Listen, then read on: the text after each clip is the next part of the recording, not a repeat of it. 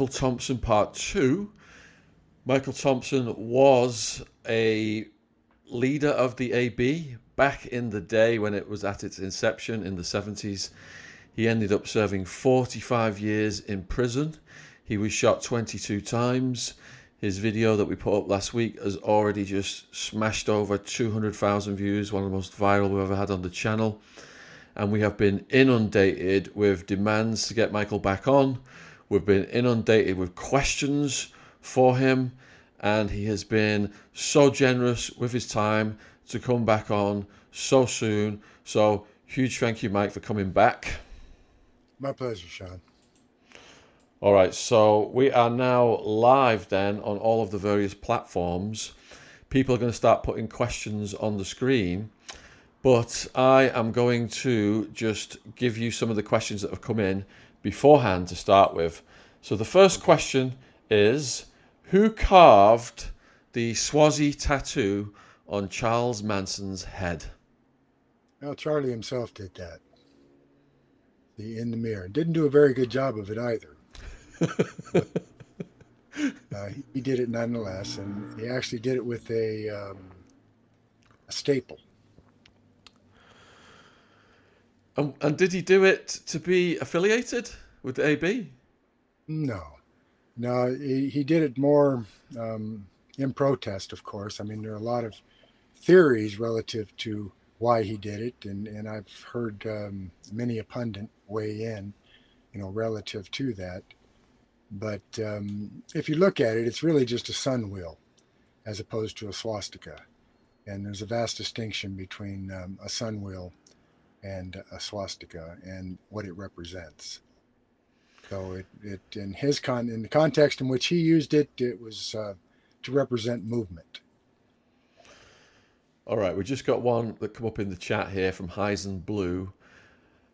You received um, do most people accept you and the way you have changed your life since your release? It depends on who you ask.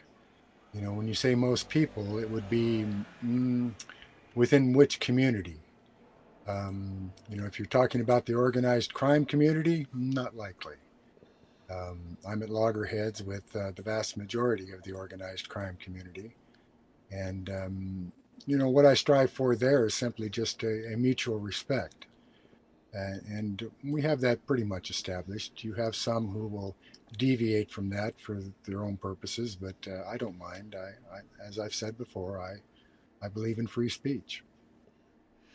Next question from the live chat is from Guitar Storms. Are the Aryan Brotherhood still as strong as they ever were? I think actually stronger. Um, they um, since they've gone national, uh, They've acquired um, a lot more members. Uh, some of your groups, like uh, the Texas AB, is paramilitary, extremely strong, and a force to be reckoned with. And then as you move around into the country, you find uh, some strongholds, some not as strong. Um, here in California, um, I would say that they're actually stronger than they used to be uh, because they've opened up the shoe units, actually closed them down. And so those members that were confined to the shoe have now been released to um, main lines. And so that gives them more movement and more access to the resources. And um, so, yeah, to answer the question, I would say strong. Mike, would you say that the growth of the prison population in the US has made the AB stronger because they've got a far greater pool of potential members and that it just extends out into the community? Yeah, what it does is it enhances the resource availability. And because of that, you're able to generate more revenues, um, access more individuals by way of associates and otherwise. And the brand has always been big on utilization of resources, associates on the street and inside. Um, so yeah, it's it's made a huge difference. So thanks for the super chat, Haverkamp. And the question is your thoughts on today's wannabe gangsters? Hmm. Well, there seems to be a lot of them, first and foremost. And, uh, you know, again, um, I think we're all seeking as human beings uh, some sense of uh, relationship as well as identity. And oftentimes we align ourselves with a specific group for specific reasons. and um, you know that's designer specific. Some may take the position that one size fits all, and oftentimes you'll find that your groups, depending on who they are, adhere to that dictum. Um, but um, you know, the idea of a gangster, I don't fancy myself a gangster, never have.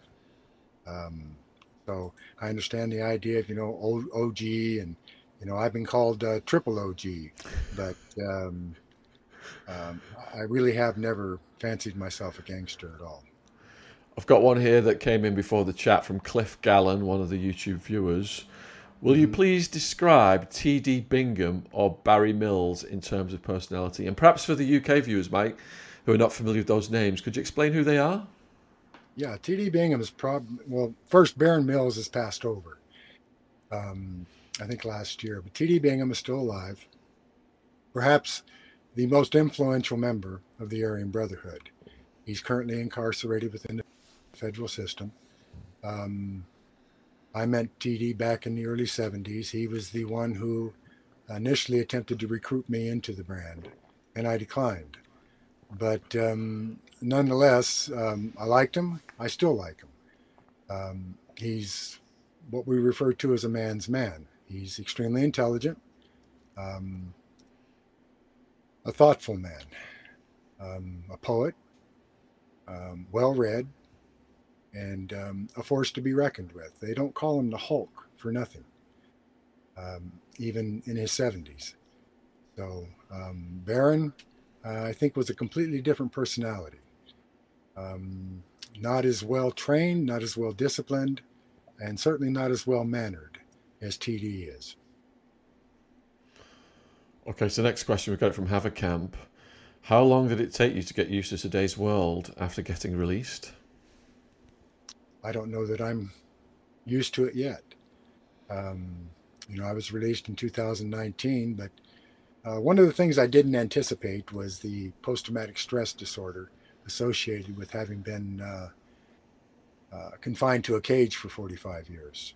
Um, they released me right in the center of East LA you know, in the first week I was in, I had to go through a um, um, transitional housing facility, Beacon House. It's run by Amity in Los Angeles. Great organization. But um, the first week I was there, just around the corner, within that week, three individuals were shot in the head. Um, the next week, an individual was stabbed to death out in front of the house. So, and um, way too many people. So my biggest problem in being released and continues to be my problem is what's referred to as sensory overload.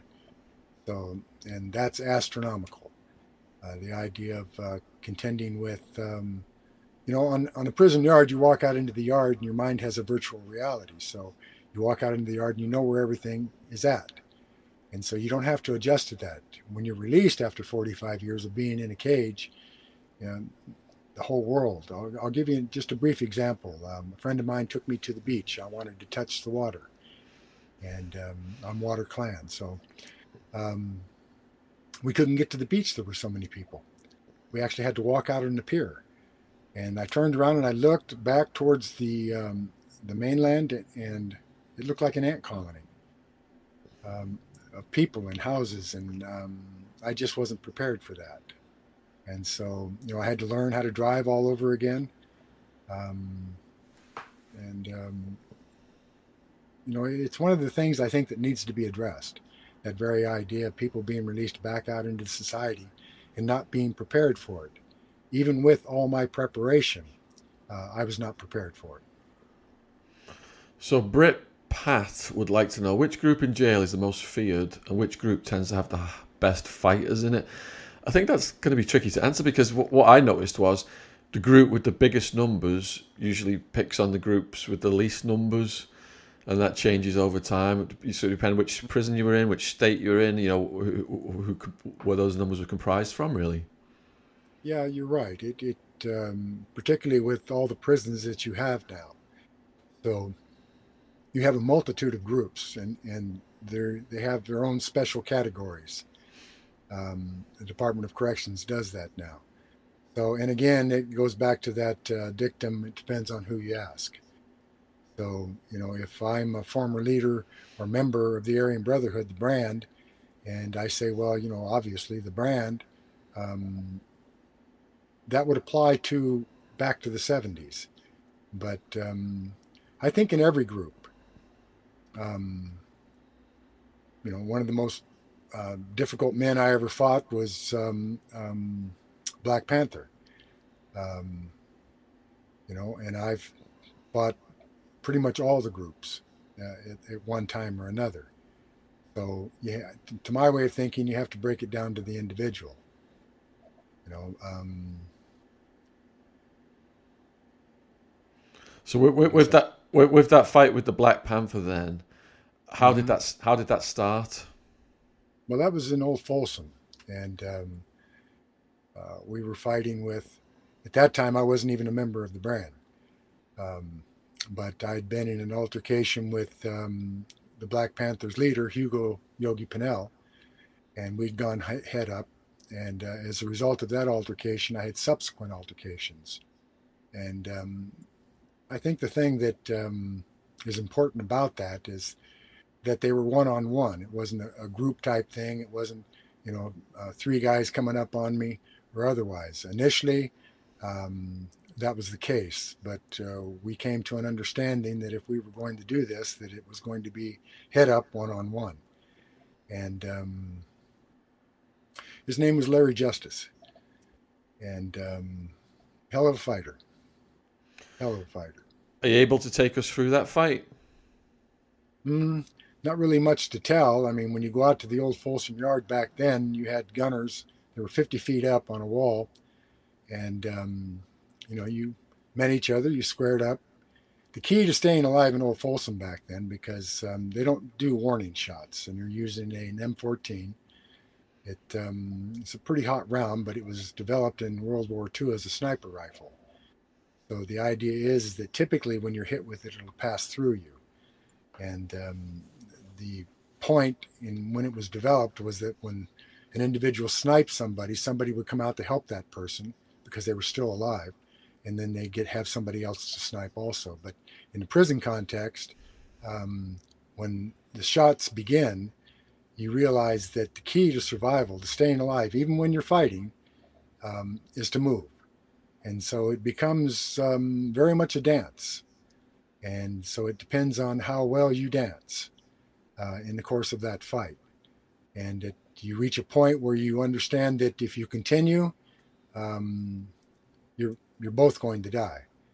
And so you realize that you you take what you have relative to the fight itself, and um, you stop there. And that was the case with Larry. So it's like playing a game of speed chess. Mm. The, the, clock's yes. gonna the clock's gonna go, and you, you're, you're gonna you're not gonna exist if if they shoot you down. Um, shots are being fired, and, and because you're moving, um, usually what happens is the, the, rounds are are hitting next to you, hopefully, and so that that's blasting asphalt up into your legs. So you're aware of that, but you're still moving. And the thing is, you have to stay focused on what you're doing because your opponent has a knife. So that if you're looking up at the guard, anticipating being shot, you're going to get stabbed. So it's a matter of concentration and staying focused on what you're doing and maintaining that dance for as long as you can. I just want to say something to the viewers about what John Abbott said to me. I've played badminton with John Abbott on Monday. He was supposed to come on tonight, but he had a mm. family situation and he said um, for the people that are, you know, the, the minority of people that are challenging Mike and his story, and you know, anyone who's seen the four podcasts we've done with John Abbott on this channel knows how real he is. So John Abbott said, "Put it this way, I was just trying to survive the mix. Mike Mike Thompson." was at the center of the mix, so you can't you can't get a higher um, salute from somebody than that. Well, like John, you know, John's an old convict, and so he understands, and he's speaking from experience. Oftentimes, you get people who take issue with the events I've been involved in, and that's um, you know based on their experience, and that experience may not extend into you know the prison environment, and particularly being in the mix, not just trying to avoid the mix, and it makes a difference. So, um, you know, it becomes, um, I think, oftentimes critical to understand that. You know, I don't take issue with those individuals who say, oh, geez, he couldn't have done that, he couldn't have done this. And I understand they're speaking from their experience. And so it just doesn't resonate with them. And that's okay. Um, you know, I don't have a problem with that. I don't take issue with that. Um, the thing that I always point out is that um, the thing about the Department of Corrections is that whenever you're in a knife fight um, or in an altercation at all, it's documented. And those documents are public domain. Anybody has access to them.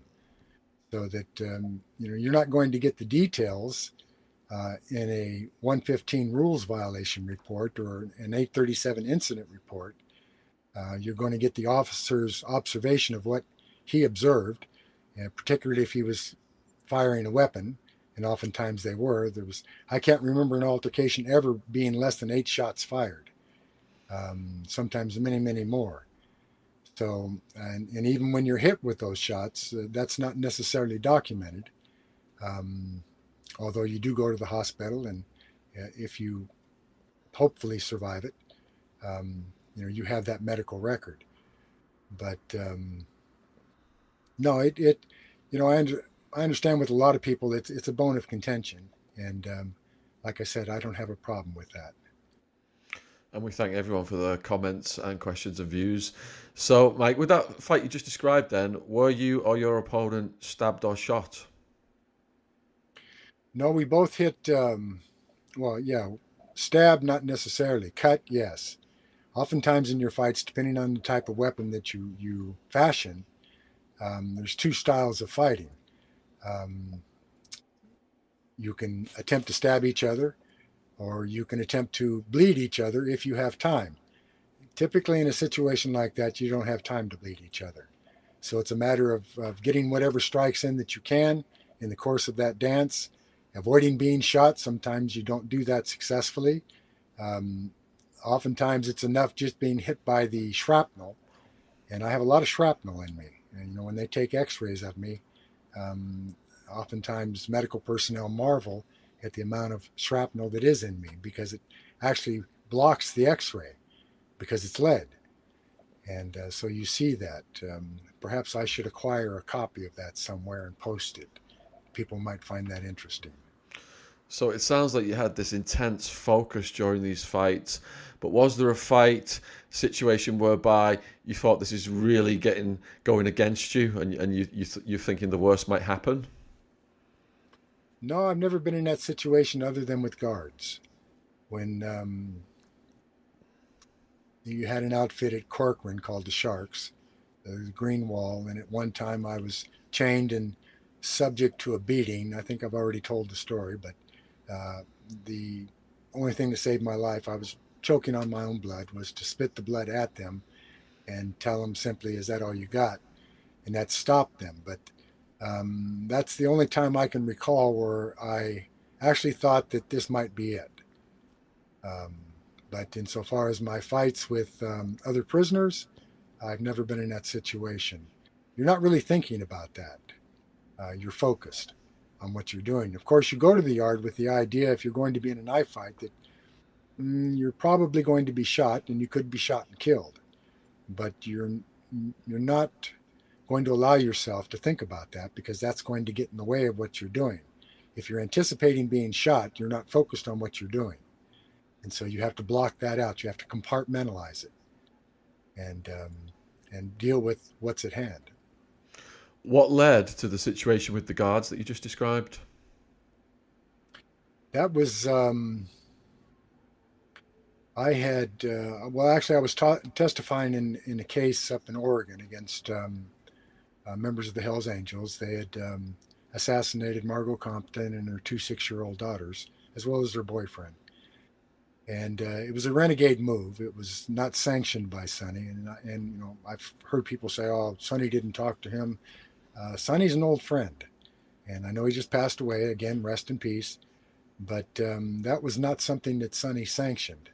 Uh, whatever else can be said about Sonny, um, he did not condone killing children uh, in in any capacity, and certainly not in the way in which this was done. So it was a renegade move. I was testifying up there. simultaneously, an inmate had been killed at Corcoran. He was shot in the head by a guard.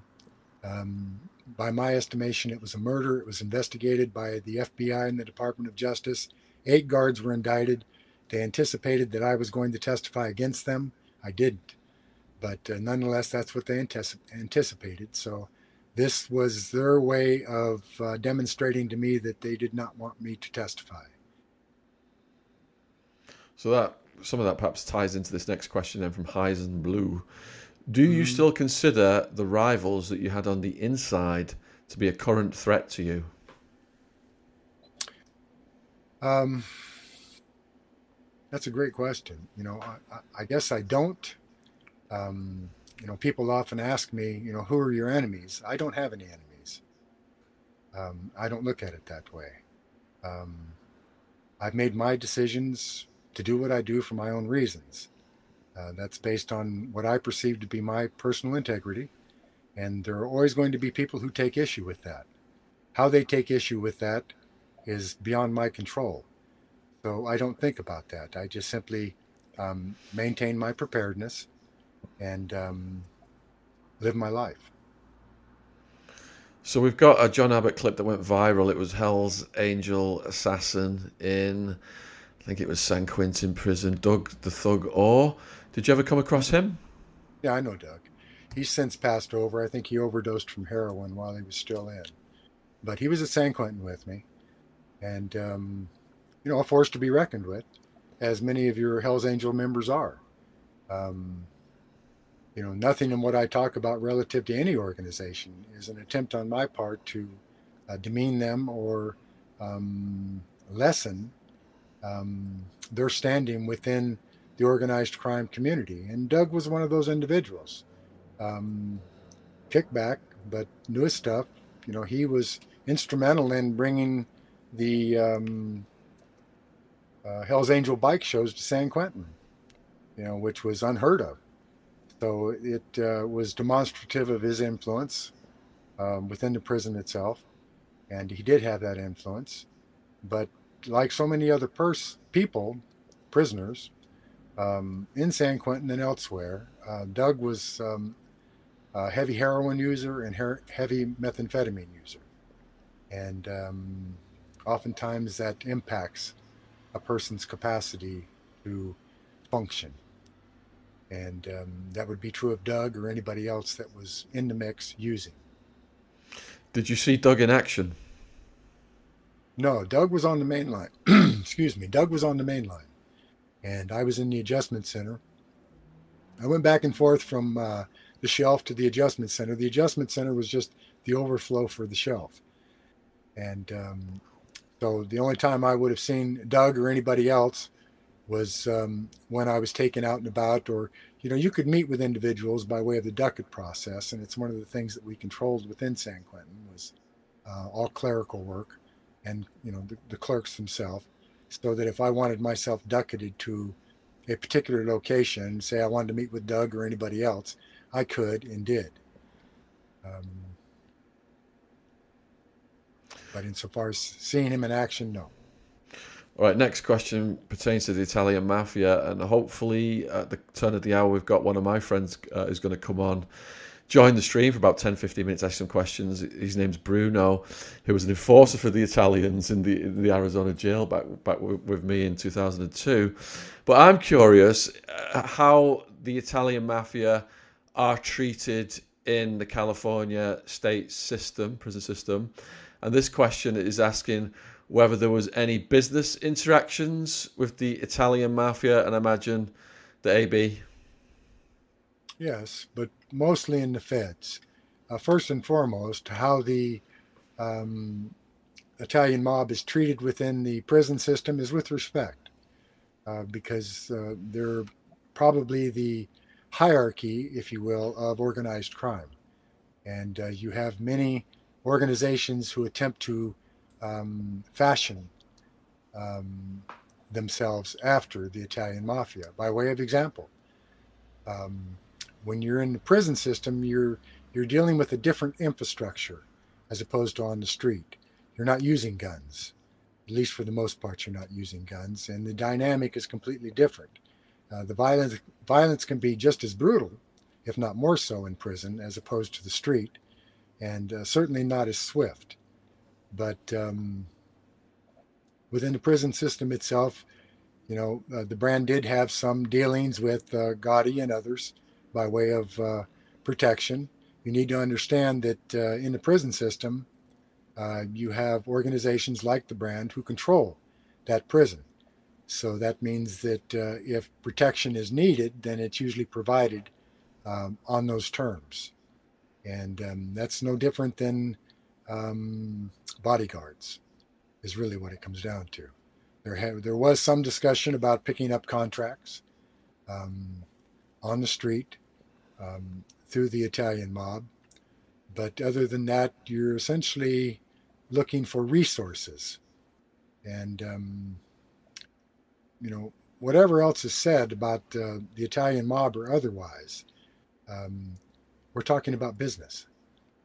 And, um, you know, that's, that's the issue here. Uh, your resources, your infrastructure, how you're generating those resources, how you're utilizing those resources as it pertains to your organization. So it's a business. Tying into that, then a question from Haverkamp. Mike, would you be willing to sit down with Michael Franzese on his channel? He's a former Italian mob boss. I know who Mike is. Sure, I would. I'll just add to that as well. Mike is presently in the UK. He's doing a tour, and I'm hosting four of his shows in Oh, Liverpool. Yeah, Liverpool, Manchester, Bradford, and Coventry. So if people are interested in that, just Google it, and you'll you'll find the tickets. Mm-hmm. All right. So here's a here's a, a light a lighter question for you. Uh, how are you enjoying your freedom from Paul Johnson? You know, people ask me every day how I'm doing, and I say, well, I don't think I could be doing any better because I really don't. Um, you know, I'm living my life to the best of my ability, uh, maintain a positive attitude. Um, you know, it, um, you would think that you want to do this, you want to do that, but, you know, the blessing for me is first and foremost being with my wife and, um, you know, having the opportunity after being together many years while I was behind the iron gates and pursuing um, my release, but also pursuing our work with Live, Learn, and Prosper. So now we have that opportunity uh, to follow up on that. Um, there are times when it can be dangerous, uh, but uh, she is like me. We tend to focus on the positive, and um, we look at what we can do, not what we can't do. And um, so it's developing relationships. Uh, the real blessing for me is the ability to um, practice my ways and um, to be a servant. And I'm now in a position where I can do just that. All right, M. Cooper's asked, What's up, guys? Can you ask Mike if he did time with Stanley Tookie Williams or any other well known Crips or Bloods? Yeah. Um, Davidson, who was um, Mark Davidson, who was one of the originators uh, of the Crips, you know, and, and I'm probably going, going to get a lot of pushback. One of the largest men I've ever seen in my life, huge, um, and a hell of a fighter. But Tookie was uh, no slouch himself. He was a huge man, and um, you know, lifted iron, uh, was intelligent, um, did a lot of work. I thought that was um, um, beneficial to the public. Um, the tragedy, by my estimation, where Tookie is concerned, is that um, he refused um, to acknowledge um, the Crips as a gang, and uh, as such, um, forfeited his life. I think, in many respects, that took enormous courage on his part. But personally, I wish he would have gone the other way and used the vast knowledge that he did have and the extraordinary te- intelligence that he had um, to continue working with children and, and writing books and educating, you know, relative to what it is to be a human being, and particularly, um, you know, how he came up. Um, you know, we're talking poverty, abject poverty. We're talking um, the things that uh, aren't talked about enough. You know, what it is to be black, uh, what it is to be black and incarcerated, and, and so on. There are a multitude of questions that come to mind relative to that. And Tookie was in a perfect position to address those. Um, I think to the benefit of um, his culture and his community, um, his ethnicity, um, t- to the um, benefit of a lot of people. So his his loss in, in that context, I believe, is tragic. All right, you're being asked, and I know we touched on this in part one. You're being asked if Tyler Bingham was Jewish, how did he come to lead the AB? Well, you want to remember that back at the uh, beginning of the Aryan Brotherhood, um, it wasn't about um, um, what people refer to as uh, white supremacy and the um, neo Nazi context, the white supremacy, that type thing. Um, you know, you had individuals who were Jewish, you had individuals who were Samoan, who were Native American, who were obviously Irish, and and so on. Uh, so um, the issue back then was about controlling your resources. It wasn't about um, like many of the. There was no nationalism uh, associated with it. Um, you know, I believe that uh, take TD again. That uh, TD is a patriot. I, I, know many people in the law enforcement community that would take issue with that, but um, you know, I consider myself a patriot. I'm an American and proud of it, and uh, there isn't anything I wouldn't do for this country. Um, but I am not a nationalist. Um, I'm not a white supremacist. Never have been, um, and I'm certainly never uh, thought of the Aryan Brotherhood as a hate group. They weren't. Uh, they were a group that was incarcerated that um, um, took advantage of the fact that uh, they had an opportunity to control their environment uh, by way of utilizing their resources towards generating revenues. Organized crime, yes, but um, still the context is within a controlled environment. Um, I understand that has since changed. I understand why it's changed. Um, many things in our society since the 70s have changed, and uh, the Aryan Brotherhood is one of them. Jason has asked about Wendell Blue Norris, Wayne Bulldog Ladd, and Irish Murphy. Yeah, know all three. Um, Wendell probably uh, more so than anybody else. Unfortunately, he took his own life at uh, Calipatria some years ago. Um, but um, hell of a fighter, hell of a warrior. And um, he is the one that actually uh, started um, the idea of Odinism behind the Iron Gates. Um, you know, runology, the, the teaching of runology. Um, you know, I stood back to back with him many a time on the yard in warfare, um, uh, successfully. Uh, Bulldog Ladd, um, um, great guy by my estimation, extremely intelligent. Um, was very much into the books, the law books. He had that association through his wife. Um, he's since passed over. Um, who was the third person? Irish Shen? Irish Murphy. Oh, Irish Murphy. Okay, you're talking about uh, Dennis Murphy. And uh, Dennis um, was the barber at Old Folsom, spent most of his time on the line, uh, put in some work. I didn't really know him that well, other than I was in the hole and he was on the line. So he was one of the resources that we used on the line to maintain our standing within Old Folsom. Next question is from Claude. How did you justify being an AB with your faith? Well, it's not really a justification. There is no justification, particularly as it relates to my faith. Um, it's one of the reasons that uh, I was moved to step away. I realized I was visited um, in the late 70s by some elders who brought it to my attention that I was raised differently and that what I was essentially doing was um, serving two fires, two truths, but they referred to it as serving two fires, and that I had to make a decision. I had to choose that I couldn't serve two fires. So um, I made that decision uh, to step away from the brand and um, to serve the fire that I continue to serve to this day. So, um, to answer the question, there was no justification. You know, I took the steps that I did for the purposes of um, controlling my environment. Um, I thought that was critical toward my survival. Um, it did facilitate my survival, but at the same time, um, put me in a position of, of constantly having to fight for that, uh, which I did.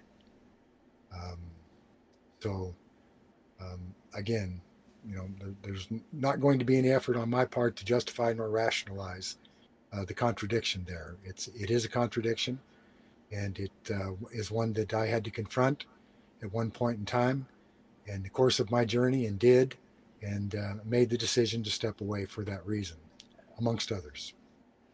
Dylan's asked, "Is there an advantage to being a psychopath in prison?" I suppose there is. Um, I've known a number of psychopaths in prison as well as sociopaths, and I know the distinction. You know, I make that distinction by the observation of individuals who would knock a man down, put a pencil in his ear, and kick it into his brain just to see how he dies. That's a psychopath. So, um, you know, it, it was really an error on my part. Um, it would be easy to sell on my naivete, and, and and I suppose there's an element of that as it relates to dealing with the men that I was dealing with. But it was a hard lesson for myself in understanding that, in many respects, that's precisely what I was dealing with: were psychopaths and sociopaths. You know, there are clinical terms for that. I've been accused of being both myself. Um, um, but certainly I, I don't meet the criteria, but I can understand why people would place me in that category. So, is it in the interest of the gangs then for violence to be structured and used for the purpose of generating resources and money as opposed to just random psychopathic situations? Yes, violence, violence is actually currency. You know, it's the currency that you use to control your environment and um, you use it uh, sparingly. Um, in other words, you don't allow fistfights in prison because that interrupts business. But when the business structure itself is in, the perception is that it's infringed upon, um, then you have you can't bluff. You have to be able to back up what you're doing, and you're always going to receive challenges relative to that because you have opposing forces who want access to those resources. They want to control those resources. You're like dealing with a small city of 5,000, 6,000 people. And um, so, you know, who's going to control that is really what it comes down to. Have you got any stories of psychopathic loose cannons within your own race that you had to rein that you had to rein in? That's always the case. I mean, Steve Clark was probably a, a good example of that. Uh, uh, Steve was eventually uh, killed by uh, Clifford Smith in Chino. And um, as a matter of fact, he killed him right in front of my cell. And um, while he was in the process of taking his head off, literally decapitating him, I stopped him. Um, you know, that could be perceived as, as uh, psychopathic. But Steve was one of those individuals that, going back to San Quentin when we were there, that um, either I or I had to assign somebody to, we called it walking the dog. And um, he was so intent on wanting to create um, violence and havoc um, that you actually had to walk him on the yard and let him process, let him talk through that. Um, you know, hell of a fighter, um, but you know, in the end, that didn't serve him. What had led up to the decapitation? He had disrespected um, Clifford in front of his daughter. Yeah, we were on a visit. Back then, we had uh, open visits out on the yard, and our families were allowed to come in. And uh, we visited with the Mexican mafia out on the yard. And um, one day, uh, one of these visits, uh, Steve had um, called Clifford a punk in front of his daughter. Um, so that night, uh, Clifford killed him. Wow. Guitar Storms has asked Does the prison system actively not try to discourage gang membership for new arrivals? It seems like you could go to prison for two years and all of a sudden join a gang can get you 20 years. Mm, it's true. And it's a good question because um, for many, many years, what the prison system did was that it used the gang element to control the population. They knew exactly what was happening. So if they were having problems, for instance, with a particular ethnicity or population, they would go to the gang member and say, hey, we need this handled, we need that handled. And some gangs would do that, uh, particularly in later years. Um, so it, it's always been a problem. You know, the biggest problem there is the presumptions associated with um, why the gangs function and, and how they function. But um, uh, back then, particularly, um, you know, some of your guards were actually members of uh, the Aryan Brotherhood. So, and likewise with the blacks and the black, you know, BGF and the Black Panthers, you know, your black guards were actual members. So it, you had to you had to factor that in, and you had to take that into consideration. It's been asked about Mike Tyson here, but I'll, I'll, try and make this question more general. Then I know Mike Tyson was housed in Sheriff Joe Arpaio's jail in Arizona, where I was at. Um, but if a world champion professional boxer was on the yard and you had to fight him, Mike, I mean, is is his skills going to come into play if it's a, if it's a knife fight? You're under pressure from the the gun tower. It's a whole different realm, isn't it? Well, it is a different realm, but you're you're asking a specific question about a specific individual, and it isn't that I'm all that knowledgeable about uh, Mike Tyson, but I do know this about him: is that he's a fighter and he has an innate sense of of, of um, survival. You see that in the ring. Um, by the same token, um, he's a gentleman.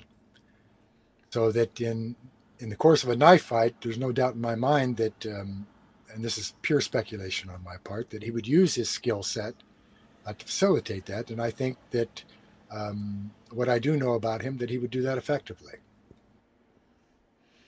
So Thomas wants to know if there were any Irish or English-born guys that joined the brand. Well, you had a, we had a connection to Ireland. Uh, trying to remember the man's name, McDonald. Um, he was connected to an organization in Ireland, and uh, there was one point in which we were connected by way of uh, gun running um, associated with that. But you know, many of your members of um, the Aryan Brotherhood were Irish. Um, thus, the the uh, use of the shamrock. You know, oftentimes the six six six within the, the three clovers of the shamrock. Um, you know, it is said that uh, St. Patrick used the, the shamrock to teach the Trinity. So the idea of the 666 within that was to demonstrate an anti-establishment factor um, in that regard. So um, you know there were um, those who studied Gaelic that uh, studied uh, you know um, their Irish origins uh, associated with that. Um, so to answer the question, yes. Who was the person you feared the most? myself. um, I think that's always been the case. You know, the, the most difficult thing um, when you're involved in the type of combat that I was involved in is to um, maintain your own code. You know, I've often talked about the fact that I was never required to take life because of my skill set. But there have been times um, when that was challenged um, by the circumstances. And, um, you know, I've never entered into um, combat angry or with my emotions out in front of me. Um, so, um, fear, we all, I don't care who you are, we're all subject to fear. It's an innate characteristic. It's how you deal with that fear that makes the difference in pushing past it. Um, the more catastrophic events that you deal with in your life, um, the better your understanding of um, not only your mindset, uh, but how you're going to approach a subsequent catastrophic events. And um, within that is the idea of having to deal with fear. Um, so some people deal with it in different ways. But uh, again, to answer the question, uh, myself. You said you were sometimes challenged by the circumstances. Could you give us a story of such a challenge? Well, yeah, I was um, I was in Chino, and um, we had established a, a, hierarchy by way of vote throughout the nation, and um, I was elected to a council uh, that was uh, intended to oversee the activities of the brand. And um, one of my bones of contention was the was drug use, and the way that it got in the way of um, individuals being able to function. Um, as most of us know, addiction is a disease of the brain, and it impacts a person's thinking. Um, so, the offer was made that um, everyone should stop using drugs in the interest of the organization. In other words, if you were committed, if you were loyal to the organization and committed to its um, ideology, then uh, you would want to stop using drugs. Some took issue with that, and uh, some attempted to take issue with that violently. So I had an individual one day coming in on the yard on the tier, and um, he had his arms stuck inside the bar, and he was attempting to talk to an individual inside the cell, but um, something just didn't see, seem right to me. So um, I caught it out of my peripheral vision that he had a knife in his hand. So uh, his intent was to stab me as I walked by him. Um, so I locked his arm into the bars, took the knife away from him, and uh, I put him down. And in putting him down, he begged for his life. And um, it was a choice on my part.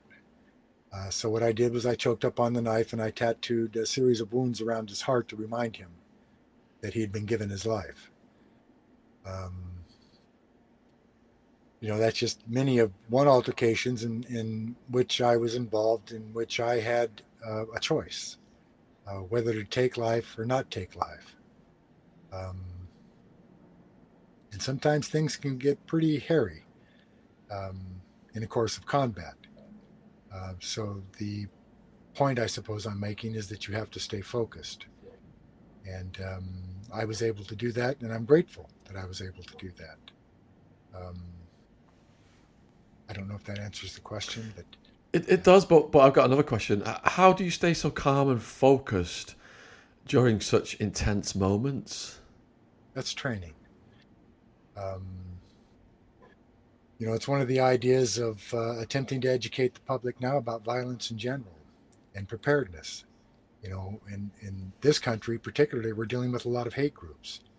Uh, but more than that, uh, we're dealing with a lot of um, crime on the streets, uh, violence being perpetrated against innocent people. And um, one of the things that uh, I intend to engage in is training for those people to contend with that. Um, you know that's violence and uh, don't get me wrong there are times when violence is necessary um, i don't like it uh, but the, the point is to be prepared for it and so it's that preparation it's that training you know i still train every day. Um, i said it before i'm I, you know i'm still a student. I'm still learning. Um, that will be a lifelong endeavor.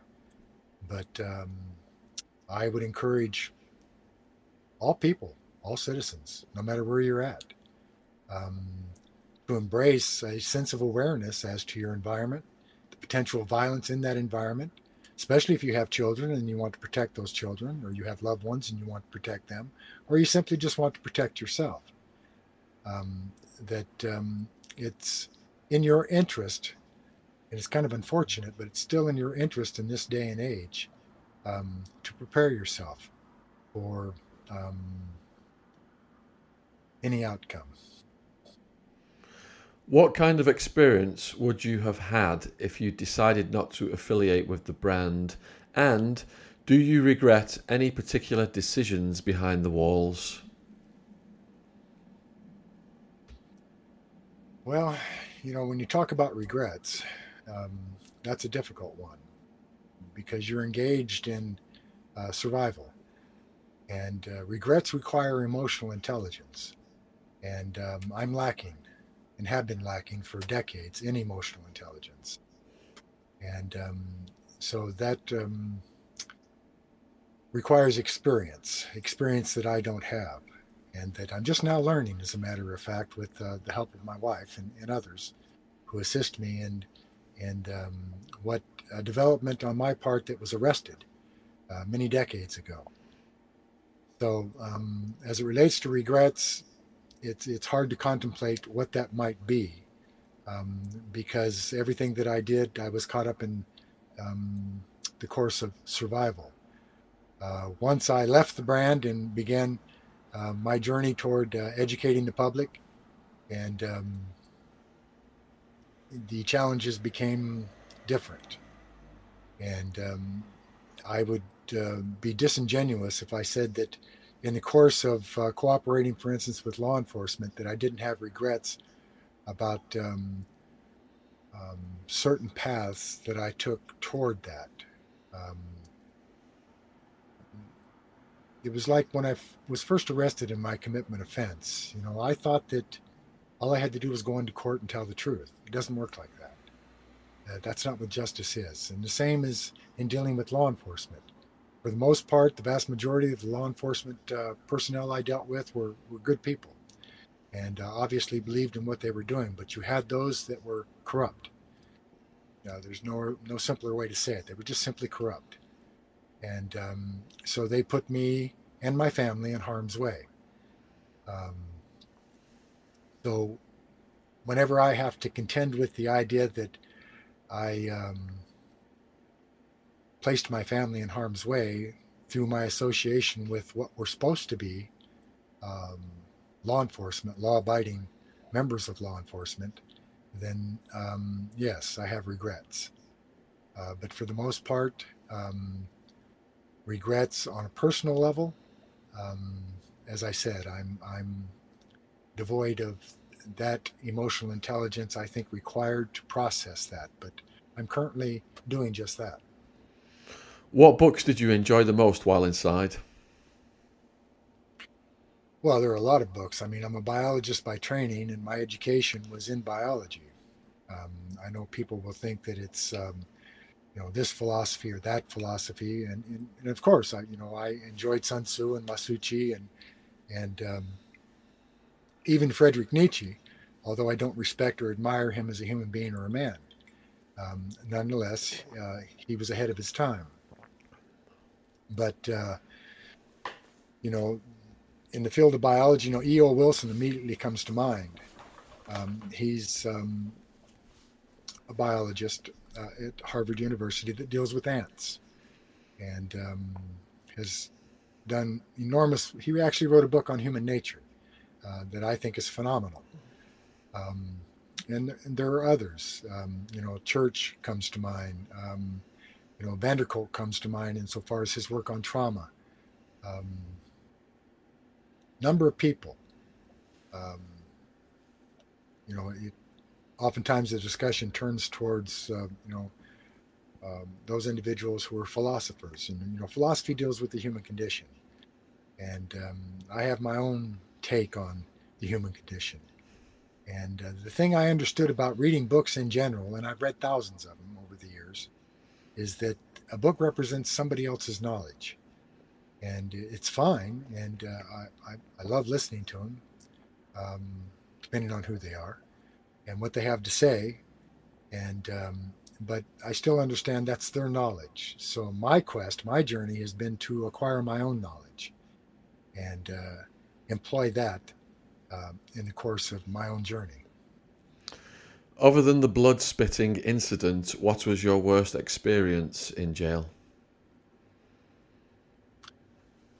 Well, bar none. The worst experience for me, and I think for many people, is the idea of being locked in a cage. Um, it does something to the human psychic. Um, you know, there's a term in zoology that um, refers to the capture of a wild animal and placing them in a cage. Um, it's called zoochosis. And uh, that's where a wild animal, again, is uh, captured and, and locked into a cage and then subsequently dies. It's because that animal cannot contend with the idea that it's in a cage. And so, um, taking from that, in the course of my own work, I coined, coined a term called um, pencosis. So that's penology and um, penitentiary, and of course, uh, zoology, insofar as the psychosis associated with that. And so it represents the state of mind that the human being is subjected to in being placed in a cage. So, uh, bar none, um, that is the most difficult experience that uh, I've ever had to deal with is the idea of being uh, locked in a cage um, and contending with that. What was the deepest, darkest hole they ever put you in? Um, I have the dubious distinction of having been placed in uh, the old dungeon at Old Folsom. You know, the old black strap iron with just a hole in the floor, and and um, but um, you know, the strip cell was where I spent most of my time in Old Folsom, and that's just a hole in the floor. And um, by my estimation, you find out who you are. You know, I've been asked the question about uh, how my membership in the Aryan Brotherhood um, was at loggerheads with my spiritual walk, and indeed it was. Although, you know, four other natives and myself used to stand out in the yard as members of the Aryan Brotherhood and, uh, you know, tap our chest to get a heartbeat and sing our songs. Um, you know, the idea that, you know, the first rattle I ever had inside prison, uh, well, not inside prison, but in the hole, um, was they used to serve half a grapefruit. And so I would uh, I would save the grapefruit halves and I'd put them up in the air vent and let them dry, strip the pith from them, uh, wait for an apple to come, dry the seeds, uh, pull the lining out of my boxers, sew the two grapefruit halves together with the apple seeds inside, and uh, wrap paper around it, burnish it, and uh, braid it, and that was my rattle. Um, so it's about connection. And um, did I get lost in that? No, no, no. Uh, could, could, could, you could you describe the hole in the ground? I mean, what what size? What were you living in? And like, what was the was the sunlight coming in or what? No, no. It's a strip cell. Is they actually have windows, but it's um, it's they have plates that they put up to block the windows and and and the window and the door, and then you step inside that, and then there's bars that run across the cell, so you're in total darkness. And uh, the only thing in there is literally a hole in the floor, um, about 10 inches in diameter. And um, that's your toilet. And uh, typically you're in there, if you're lucky, with a pair of boxers. If not, you're naked. But um, if they're allowing you to um, go outside, uh, oftentimes, you know, even back then they had what they called the dog walk so that you would go from the strip cell to the dog walk, and that was just a fenced area alongside the yard outside that you walked back and forth in, which is why they called it the dog walk. Um, but that's where I met most of my uh, cockroach friends, and um, you know, gave them names. And I've I've had um, first one, was a matter of fact, was named Herman. And uh, he was a big three inch cockroach and uh, he had quite the hiss on him.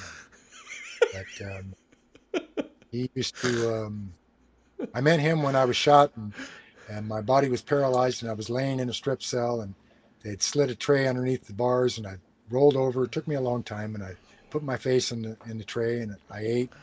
Took me about another hour to roll back over and pretty soon here came Herman out of the hole in the floor. And um, I could feel his antennae coming up my leg, and he wanted the food on my face. And of course, I was essentially partially paralyzed, couldn't lift my arms, so he got what he wanted. And um, after he got what he wanted, he invited friends. So as his friends arrived, I named them. But um, you know, that's um, the extent of the hole in the floor. Um, what was the what what was the food? Well, um, depends. You know, you got what they call jute balls, and that's where they take all the leftover vegetables from the chow hall and they puree them, and then they add a little flour to it, and they make balls and they bake them in the oven, and then they feed you that. For instance, you would get that for back then. You get jute balls every day for 26 days, and they're completely bland, but they keep you alive. And um, on the 27th day, they give you a hot meal, and then put you back on jute balls. And um, so, you know, when I first arrived at Old Folsom, I mean, it was like a restaurant. Um, but uh, once you're in the mix, that all stops. And um, now you're on jute balls, and uh, you know they the intent is to bring your weight down, particularly if you're lifting iron and you're big, and I was, and um, you know I've, I've dropped as much as 70 pounds uh, while while being in solitary confinement on jute balls. But um, and then of course if if uh, staff decides that they want to rush you, um, then they perceive that you're in a weakened condition, but you don't allow that to happen. You know, you even if you're in solitary confinement, you work out every day.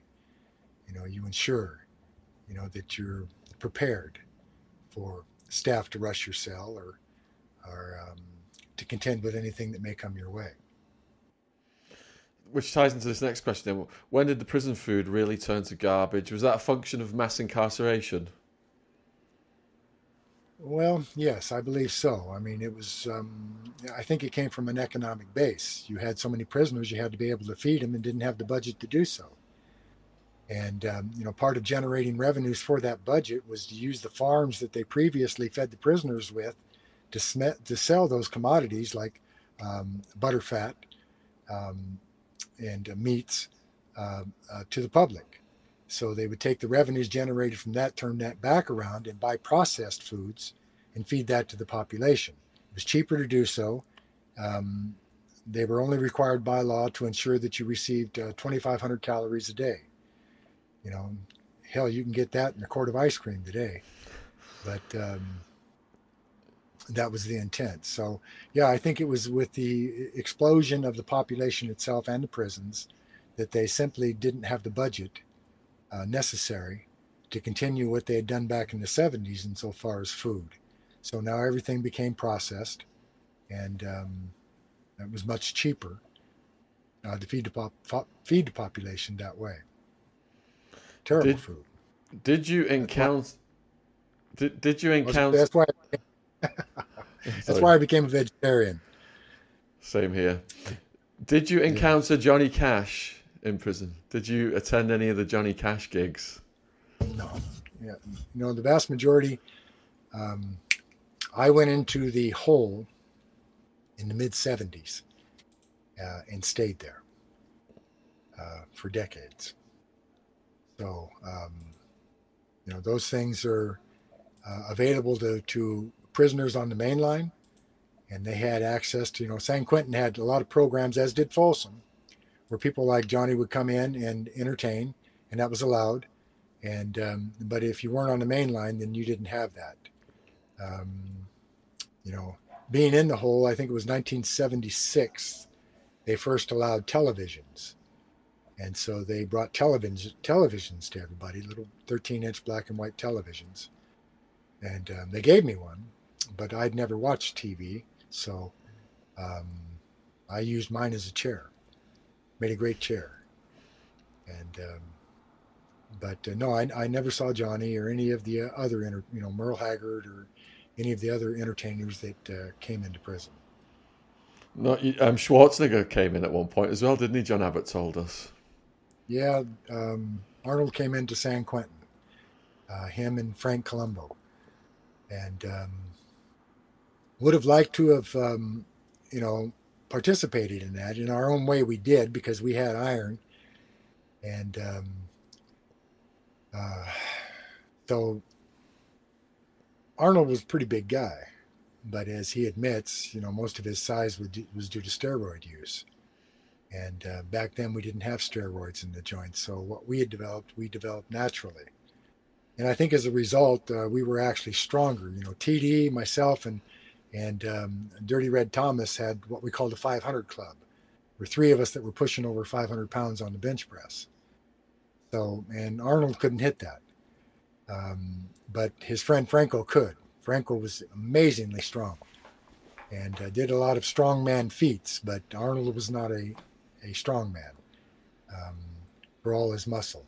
I think, you know, most he was pushing at that time was uh, high 400s somewhere, 480 somewhere in there. But um, not attempting to take anything away from Arnold, but um, I think Franco was the stronger man. What exercises did you prefer in your workouts back then? Well, while we had weights, while we had iron, we pushed iron, and um, you know we uh, utilized uh, yoga, and I utilized dance in conjunction with that uh, because it keeps you limber, keeps you agile, and uh, the problem that you have when you're developing your body, particularly along the lines back then, um, you know, at one point I was at 310 pounds and was pushing a lot of iron. But the problem with all that muscle is it gets in your way, um, particularly when you're attempting to um, engage in combat. You know, when your chest and arms are so big that you have to swing around your chest to connect with somebody, that's a problem. So you realize that almost immediately. And um, in my case, I, I, um, I dropped a good 50 pounds um, just to be able to um, enhance my movements. But I've always danced, and um, I've always engaged in some form of uh, um, yoga or tai chi or you know something along those lines uh, to, to, maintain my chi associated with that, my flexibility, and um, so it's you know you do calisthenics also. You know when they took away the iron, but uh, then you have to become inventive. So from in my case, it was just uh, continuing to focus on my core. Um, and in that, I use bear medicine. So, you know, bear crawls and, um, you know, different things like that. You, you put yourself in a situation where you're crawling up over obstacles on all fours so that it utilizes all aspects of your body in some capacity and stresses those. So it deals with your core strength and maintaining that. And are you still maintaining the Tai Chi? I'm still uh, a student of Aikido and, and uh, Tai Chi and yoga, and uh, I still work out every day.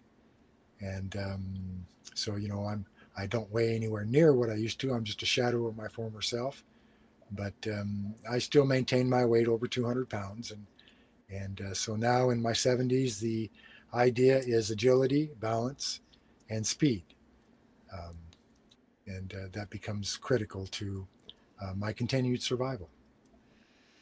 So Andy's asked, how feared were the AB, and also were you feared? Um, I think the AB was uh, feared um, as a force to be reckoned with. You know, as a, again, the currency that uh, the brand used, like uh, most other gangs, was violence, and so that um, I think um, fosters fear. And that's the intent, actually, is to foster fear. Um, was I feared? Mm, I doubt it. Um, you know, most of the men that I engaged um, didn't engage me because they were fearful. They engaged me because they wanted to take my life. And that's a little bit difficult to do from a, a um, position of fear. Although I must say that, you know, interestingly enough, in my opinion, most violence is um, facilitated by fear in some capacity, but that's that's a process that you have to break down relative to the motive of the individual. Um, but um, no, I, I, you know, I've seen fear in the eyes of my opponents at times, but that usually was at the point where they realized they were losing, and um, you know that's very recognizable. But um, you know, I know I was hated. You know, I had. Uh, who is now uh, an old friend of mine, uh, Tahari. Uh, he was with the Black Guerrilla family, and he was in San Quentin with me. And you know, he used to tell me that they would um, they had an artist artist rendering of me, my face, and they made copies of it and they passed it around to the members of the BGF, and they used to tape it up on the wall in their cell, and they'd roll up their mattress and put it underneath my face, and they'd practice killing me. And um, so you know, I don't think that was out of fear. I think that was out of um, their intent um, to gain access to me as warriors. Um, you know, and years later, uh, Atari and I were um, in the same cell together. And as I walked into the cell, he looked up at me, and, of course, we recognized each other. And he smacked his fist and he said, "Man, I used to hate you." And um, and he did. And uh, you know that was his own um, indoctrination.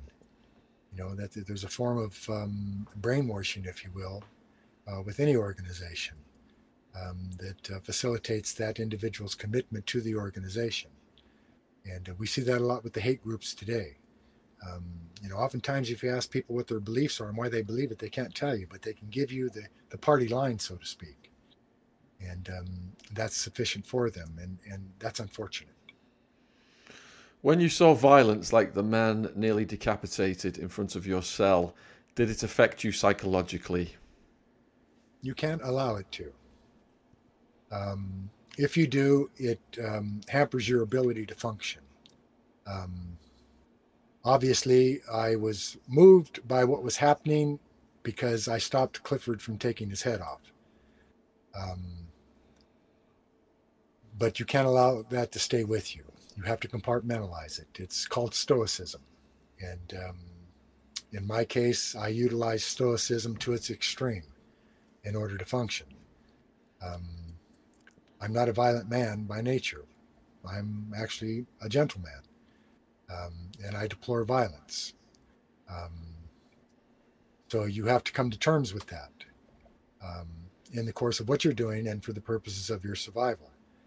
So Stoicism becomes critical in that, in that you do not allow yourself to be touched by events, whether it's the decapitation of somebody or a pencil being kicked into a man's brain, whatever it may be. Um, and that too is part of survival. Could you explain, in particular for the UK audience, then, what keistering means, why things are keistered, and what would be keistered? Yeah, keistering is just simply secreting an object in a body cavity, your anus. Um, you know, that cavity for most people is approximately six inches, and then it turns into the uh, large intestine, the colon itself. And the reason you do that is that um, you need to get, say, you're going out to the yard and you're going to be in a knife fight. You have to have a way to get that knife out there with the guards, without the guards uh, detecting it. Um, back before they had metal detectors, you just simply keistered a knife. You went out to the yard, you brought the knife out, and you got and you engaged in your knife fight. Um, then they brought metal detection in, so it became important to um, be able to beat the metal detectors. So was able to do that. But uh, is is it's called uh, going to the safe, um, and so that when you put something in the safe, that's to avoid detection by um, law enforcement personnel, so that you can uh, do whatever you're going to do, whether it be a knife uh, or otherwise. Um, another form of uh, it's not keistering, but um, I developed the technique of having a handcuff key, and a handcuff key has a little ring on the end and you tie a piece of um, dental floss on that. You let a little blood, you coat the blood on the dental floss to give it color. You put a loop in the dental floss, attach it to a rear molar, and then swallow the handcuff key. That way, you can reach into your mouth, grab hold of that dental floss, and pull it out of your mouth for the purposes of coming out of your cuffs. And um, you know that's not really technically keistering, but it's a form of of such um, insofar as using um, an orifice um, to secrete um, contraband or a weapon. How um, do you have any stories of convict justice on child predators and murderers in prison? Well, there are a lot of those. Um, you know, when I was first incarcerated in the jail, um, was my first real introduction to um, pedophiles and child molestation and child brutality.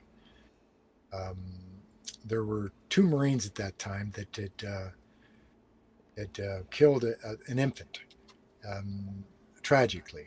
Um, any killing of an infant would be tragic, but in this particular case, these two Marines were um, left to babysit the infant, and the baby uh, fouled its diaper. And so their way of contending with that was to take the diaper off and hold the baby under the hot water, uh, the tub. Um, but in doing that, they were scalding the child and it was screaming. So, in order to get it to stop screaming, they started hitting it in the head and killed it. Um, so, mm,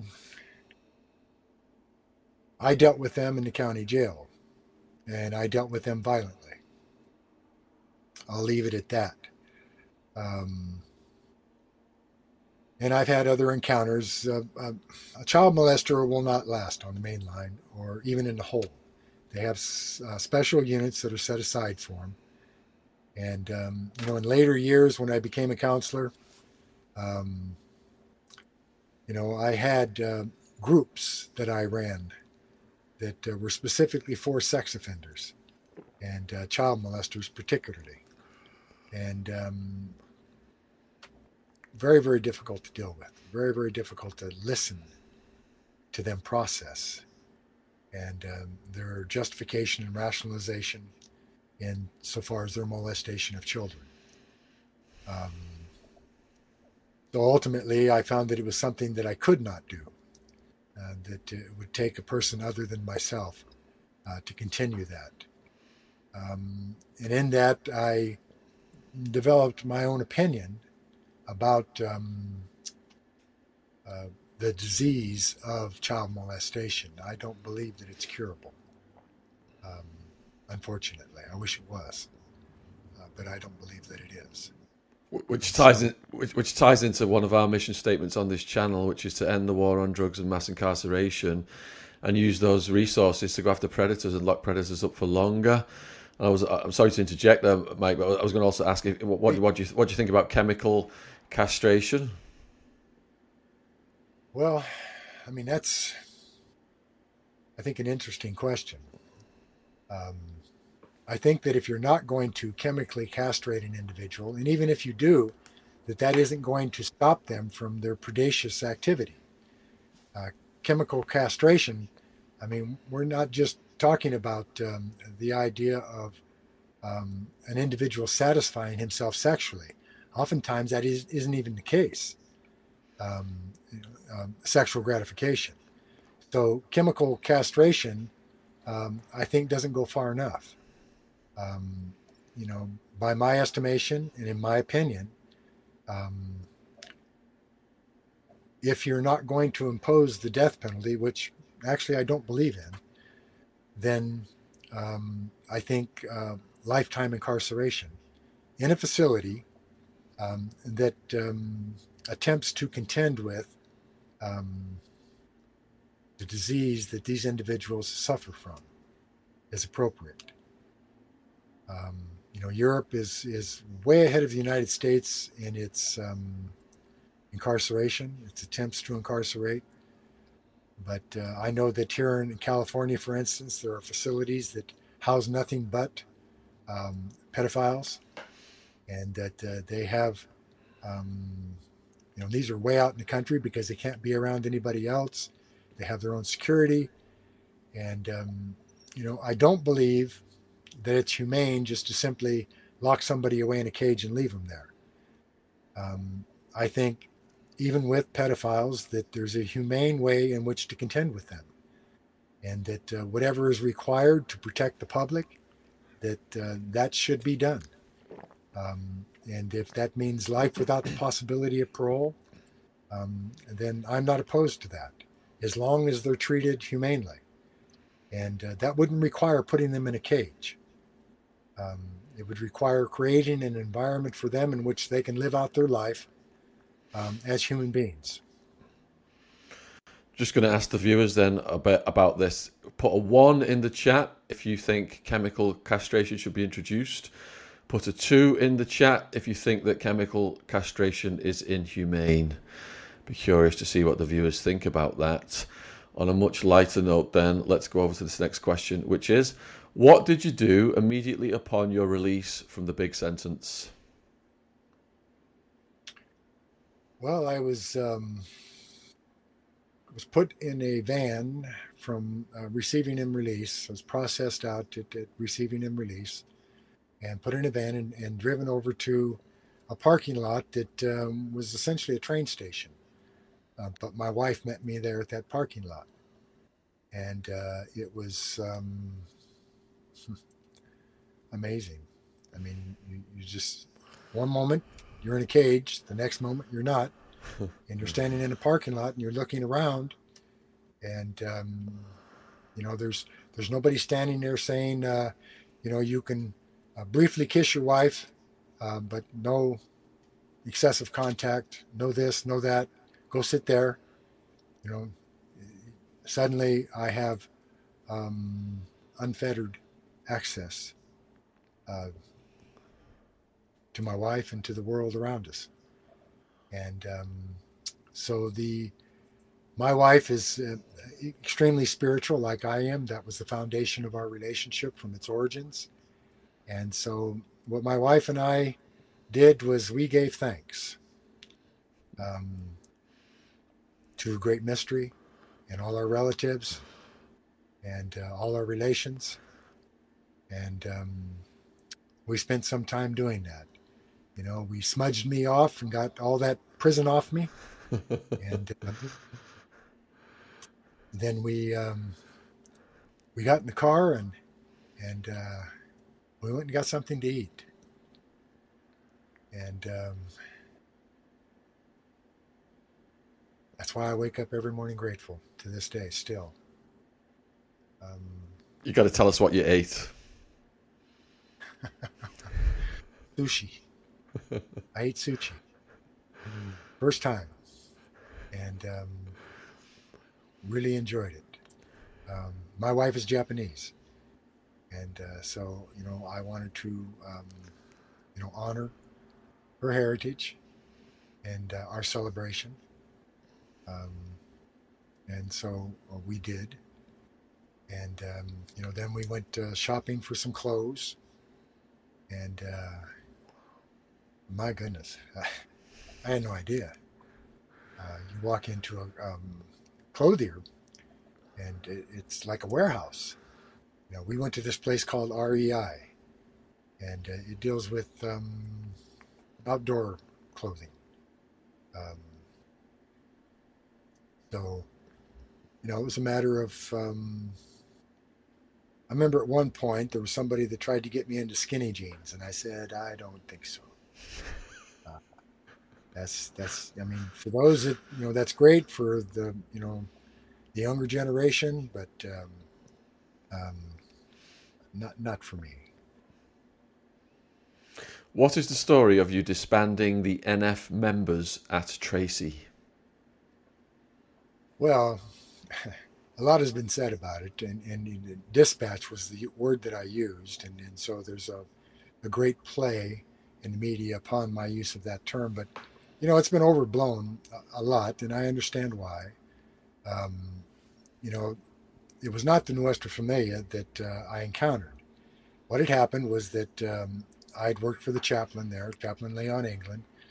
And uh, back then, it was against the law to practice our ways. We couldn't engage in Native American spirituality behind the iron gates.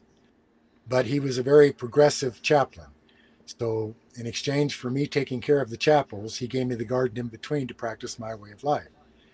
And it was my practice to go out there with my eagle fan and my small drum and my rattle and dance and sing. And um, the priest with the Catholic chapel uh, apparently associated uh, my fair features and uh, my practices with devil worship. So um, he had complained to members of the Nuestra Familia who um, solicited members, parishioners of the Catholic Church. These were just guys that, look, they actually taped the knives into their hands. That tells you a lot right there. But they were not warriors. They had never been in combat before, probably never been in a fight. And they pushed seven of them out the door to combat me in the garden. Uh, it was like a Keystone Cop episode. Um, I did put them down. It was not that difficult, you know. And and anybody that understands the fundamentals of Aikido know that you're dealing with multiple opponents all the time, um, and that's how you're taught. but uh, this was not a challenge. And uh, these were not trained assassins, you know, that were defeated. Yes, there were seven of them, but um, you know, it was like those Disney characters, Goofy and and uh, you know, uh, Daffy Duck and all. I mean, it was just it was ridiculous. And um, you know, I felt bad about the extent to which I hurt them. Um, really, uh, because you know, in the minds of the Nuestra Familia, these parishioners were expendables. They were put out front like that because um, no regard was given to their welfare or otherwise. They were forced to do what they were doing, and uh, so their heart wasn't in it. And um, uh, like I said, the best way to describe it is a, a Keystone Cop episode. You know, I've been in other altercations with multiple attackers, um, you know, that were trained to an extent and, and didn't come out of it uh, unscathed, but came out of it nonetheless. And, you know, those are other stories, but people say, oh, he didn't do that and he didn't do this. Again, um, you're speaking from your own experience if you're contemplating that, in my opinion. Um, the most important thing here is that it's well documented and anybody has access to it. Um, you know, it's it's not something that I'm proud of. It's not something that I say, you know, um, oh look at me, and uh, I certainly don't put myself on a level of um, Bruce Lee. You know, I'm not that guy.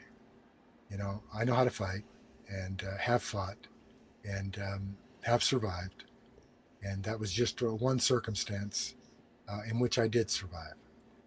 Uh, and I'm grateful. I think people are really fascinated by this story, so I'm just going to ask a few more questions. When when seven of them come out at you like that, how do you decide which one to go for first? I didn't. They came out a side door, which was a huge door. I mean, it was the door's four feet across, but they came out in what I would refer to as a flying wedge. They had a point man, and then they came back in a wing. And um, so you had a point man and three on each side of him in a V shape that came through the door. And um, I'd heard the door being keyed, and that was highly unusual. That door was never keyed. And so it it alerted me.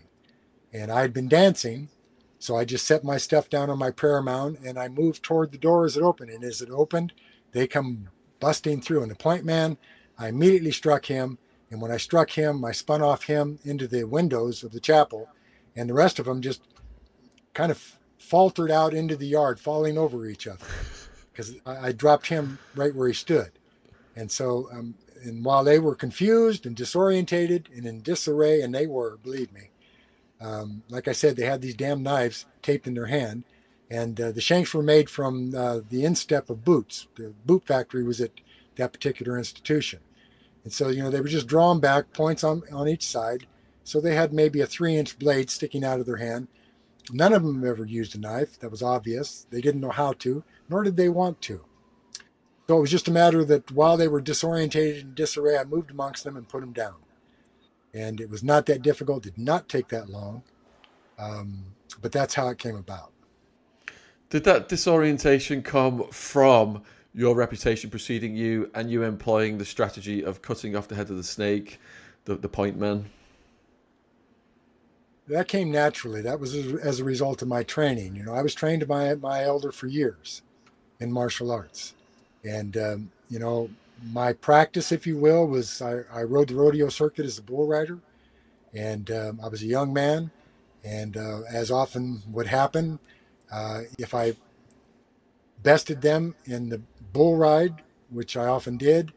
That night, we were all camped around the um, the rodeo arena, and usually were olive groves, and so you know these cowboys they get liquored up, and they suddenly had uh, taken it upon themselves to uh, take issue with the fact that I'd bested them in the bull ride. So we would fight, and sometimes there would be more than one, sometimes two or three. But these are drunks. These are cats that are liquored, liquored up. So um, you know that was my introduction now the difference there is that you know you're i can remember knocking men down and telling man look just stay down. Just stay down you know? And um, these were not coordinated individuals. Um, in truth they couldn't whip their way out of a wet paper bag. I've used that term before and i, I mean it. Um, but you know that that gives you the experience, but also your training gives you the experience. Now, was I prepared when I came in prison for the shift, if you will, in the level of violence and the intent associated with that? Not really. I had to adjust to that and I had to adapt. But one thing that uh, I am good at is adapting. So, with my training, what we're talking about here was second nature um, because of my training. And that's why I emphasize preparedness on the part of anybody that, that is concerned about violence, that they, they engage in training, that they prepare themselves in whatever capacity they can. So that when a catastrophic event, and that certainly had the potential to be a catastrophic event, um, when they're encountered by that, that something within them allows them to combat it. In my case, I was fortunate. One that I was dealing with, again, the Keystone Cops, um, because in truth, had it been trained assassins, I'd probably be dead. Could you give Too us a sto- Could you give us a story of when you did bump heads with trained assassins and some damage was done? Excuse me. Yeah, I've I've been in um, quite a few knife fights, and um, you know, people often ask about uh, the knife fight with uh, Yogi Pinell, and uh, it was just that. I mean, you know, Yogi uh, attempted to recruit me into the Black Panthers, and people go, "Oh, you know, Black Panthers." They need to get over that. You know, again, if they just go back and do the research and look at the facts associated with the Black Panthers and who they recruited and, and so on, um, they'll see that um, um, that that conforms to their ideology. But at any rate, um, Yogi was Nicaraguan but he was the leader of the Black Panthers in Old Folsom, and he attempted to recruit me because he had heard about the altercation at Tracy. And he recognized uh, the fact that I'd been raised native. So in his recruitment process, he gave me this spiel about the, you know, the Communist Manifesto, and I'm American. And, and when I declined his offer, that's what I told him. You know, I was not astute as it comes to understanding what communism was, uh, because I was still learning how to read and write then. And so I, I, I did not have the mindset. I did not have the intellectual um, footing uh, to understand what he was telling me. He was way beyond me. So I relied upon something that John Wayne once told me. And, um, you know, where my elder's ranch was located was near the Irvine Ranch, and John Wayne oftentimes worked that ranch when we did the spring roundup. And he had a lot to say about communism, believe me. And so I simply said to Yogi, you know what? John Wayne told me that communism is bad, so I'm going to go with that. I'm an American. And my answer is no. And Yogi said, Well, he said, uh, he called me Young Mike. He said, Young Mike, he said, uh, if you're not with us, then you're against us. So what you need to do is you need to go in and make yourself a piece, and I'll meet you out here in the morning. I said, okay. And I went back to my workout. I went in that, that afternoon. I spent all night making myself a knife. Um, you know, I was trained in knife making. Another thing my elder did with me, I was familiar with metallurgy, the whole thing. There's a longer story that goes with that, but I'll cut to the chase here. Next morning, Yogi and I met. We met head up. He had a knife. I had a knife that I had made. He'd made his knife in such a way as to stab me. I had made my knife in such a way as to cut him. But we both understood that we needed to move. You knew that instinctively because we had three gunners on the rail. So we began our knife fight and we began our dance. And there came a point when he understood that he was losing, and I saw the fear in his eyes. And when that happened, he ran. And I chased him like a damn fool. Um, so I encountered two of his bodyguards, and I ended up in a knife fight with them. And in the course of that, I took a round from a, a, a Mini 14 in the back. It lodged next to my spine, but it put me down. And, um, you know, there was a lot of controversy over that because Yogi called me out, yet when he understood that he was losing, uh, he ran. And, and, by the convict code, um, that was um, unheard of. You just didn't do that. So it actually created a split between the Black Panthers and, and the BGF, uh, who were in some aspects aligned with the Black Panthers and, and um, their ideology. So, but uh, that also meant that I had to meet head up others in that capacity and did that quite a few times. And um, you know, it uh, there's a lot that goes along with that. But um, you know, again, um, you know, people question that. Go in and do your research on Yogi. You know, unfortunately, his life was taken by the brand in New Folsom a few years back. Um, you know, this is a man that I highly respected, um, not only for his ability but his intellect and his commitment to to what he believed. Um, and you know, even after that, I saw him years later in Corcoran, and um, he was cordial as it should have been.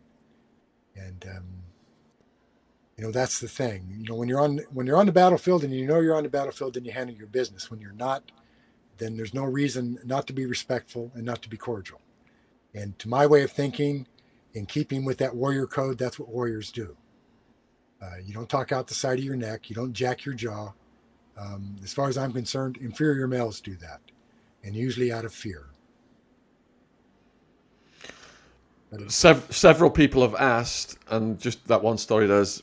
I could see that as a scene in the movie, but several people have asked, "Who would you like to play yourself in a movie?" I have no idea. I really don't. I mean, I, I don't watch. I never watch TV, um, mm-hmm. and you know, my last year that I was incarcerated, my wife insisted on buying me one so that I could uh, um, acclimate myself to reality. She said, and I watched it, and I said, if this is reality, I want no part of it.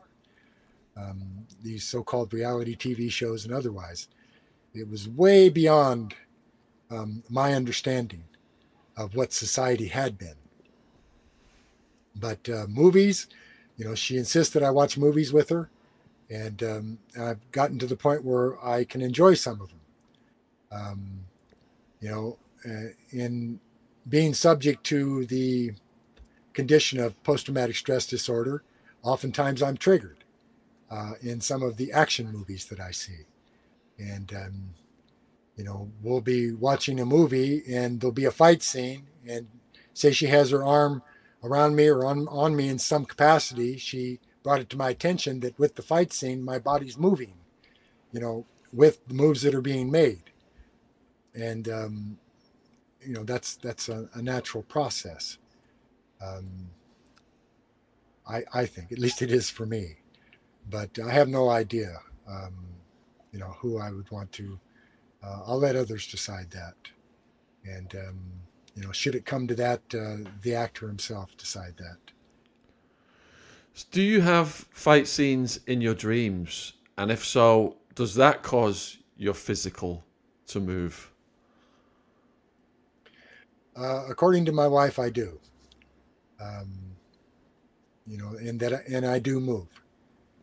So, um, you know, obviously, I'm dreaming uh, about uh, engagements that I've had, and so I'm reliving that, and um, so those um, those those movements do occur. Um, just have to be careful that um, you know I insist that she wake me when that happens because I don't want her um, injured, of course, as a result of whatever I'm going through. Of course, yeah.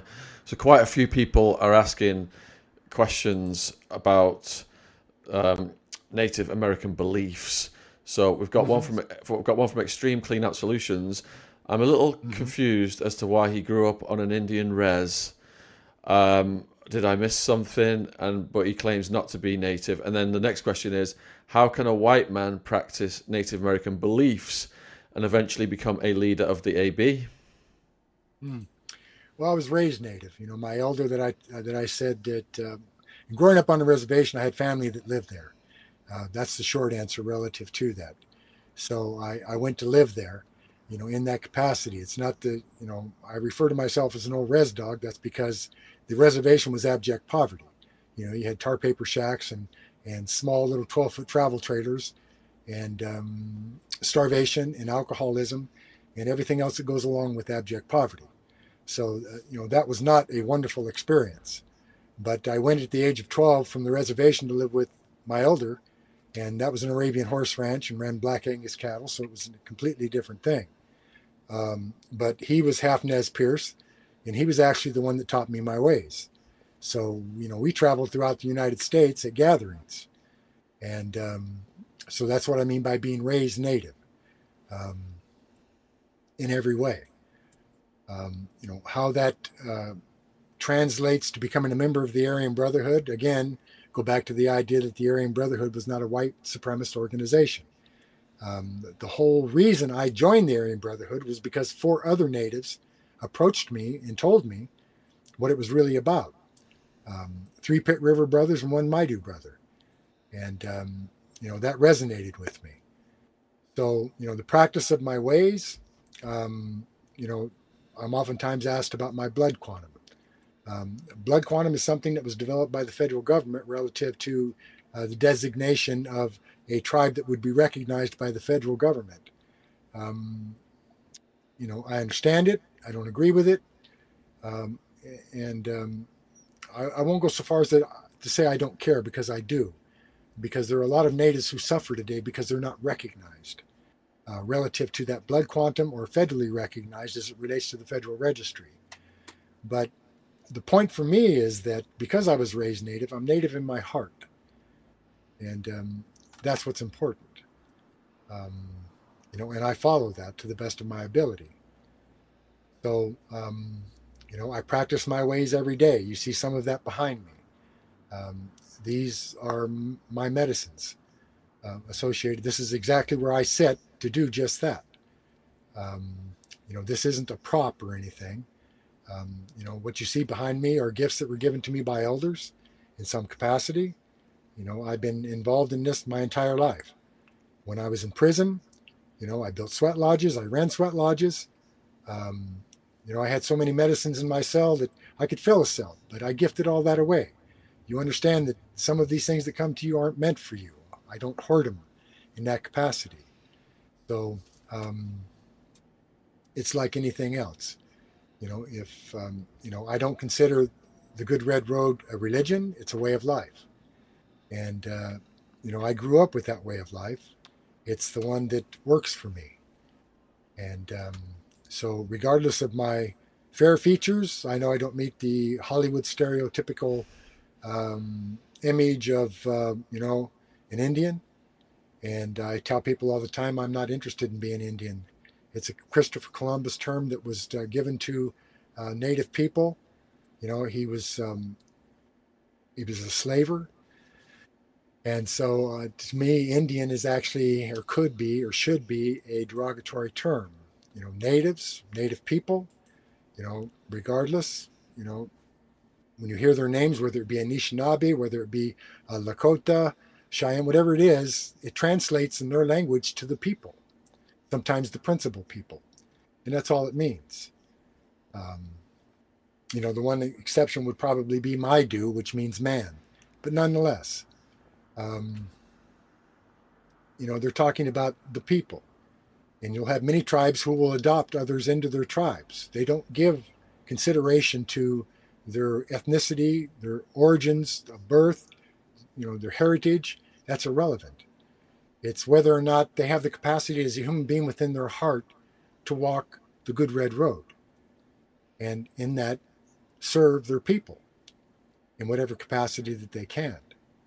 Um, and that's what's important to me to be a servant in that capacity. I hope that answers the question. Definitely. Stephen wants to know what you think of the modern day AB, and Jason wants to know what does the AB spend its money on? I wouldn't know what they spend their money on at this point. Uh, you know, back in my time, the idea was to utilize it to develop legitimate business, um, but also to provide for the families of the members, uh, to ensure that they were taken care of. You know, whether you're talking about uh, prior membership in a gang or present state, um, as it relates to dealing with um, people who suffer from addiction or who are gang dropouts or whatever, the one thing that's always overlooked our families um, and the community in general. But um, back then, the idea of using the money was to uh, take care of the families, make sure they were provided for, as well as the members inside, to create legitimate businesses um, as a front for organized crime. Don't get me wrong, I'm not trying to sanitize it, um, but that was the intent. Um, today, um, it's hard to say.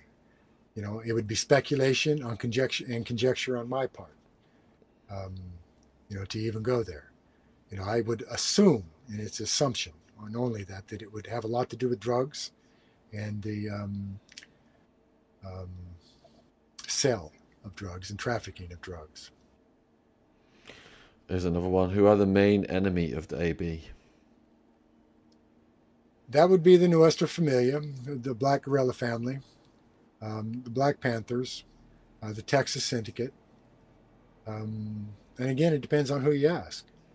Um, so um, you have a multitude of groups now within the prison system.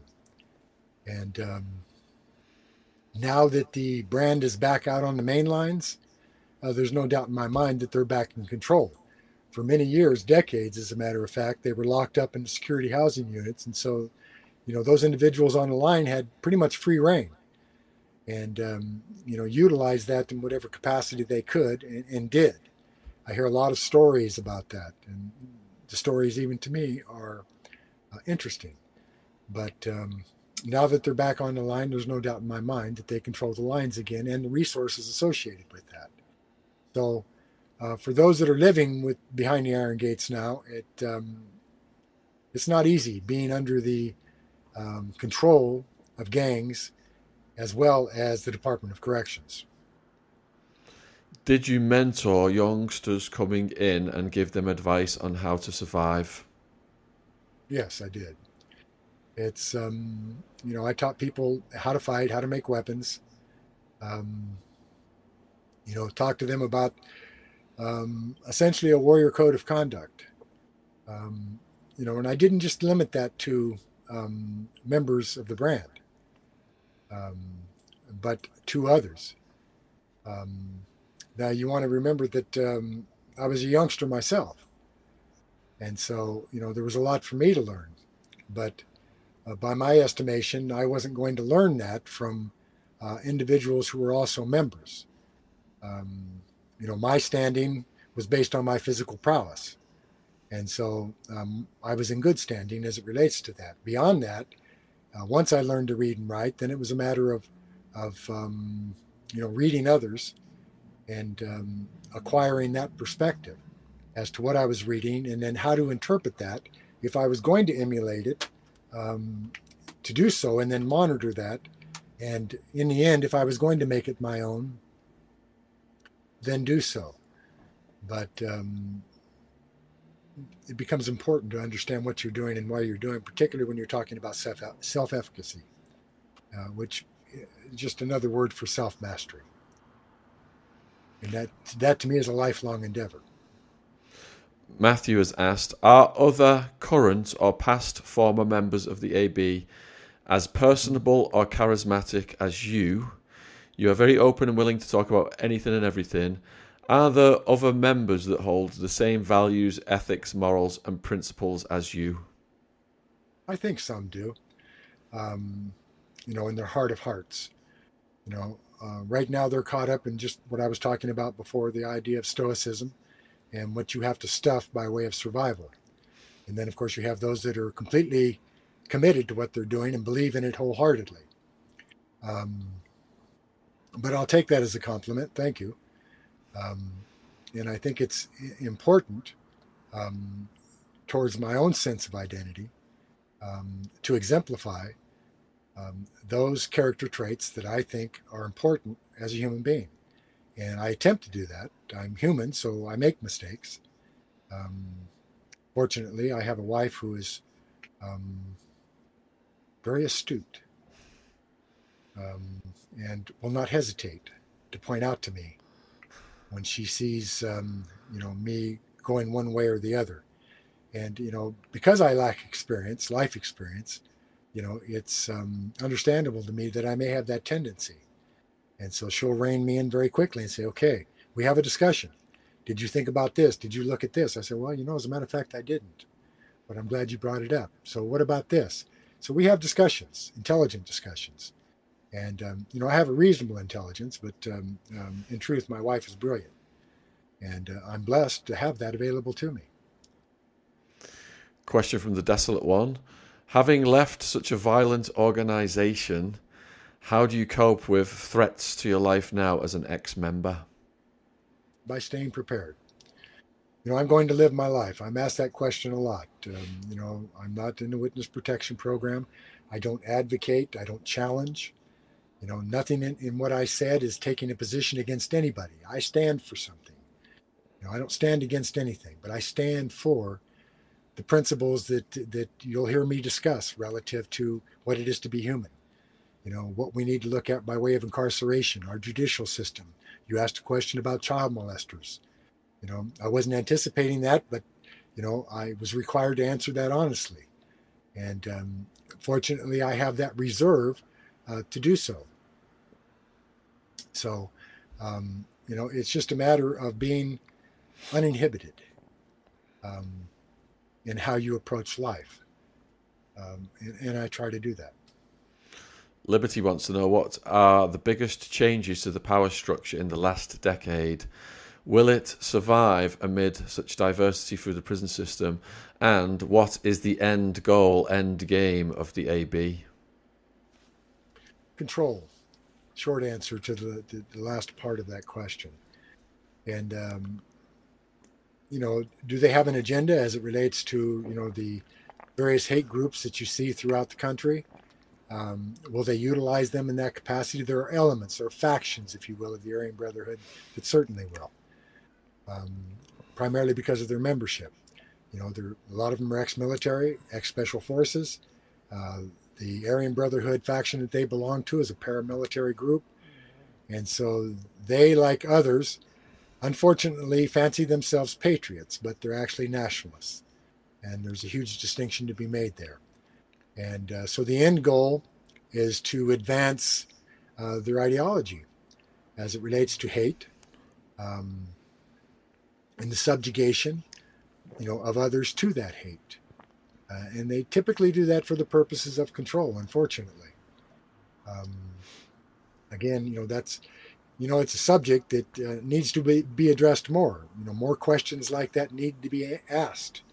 Um, and then answers given, you know, based on the intelligence that's out there, you know, relative to law enforcement and otherwise.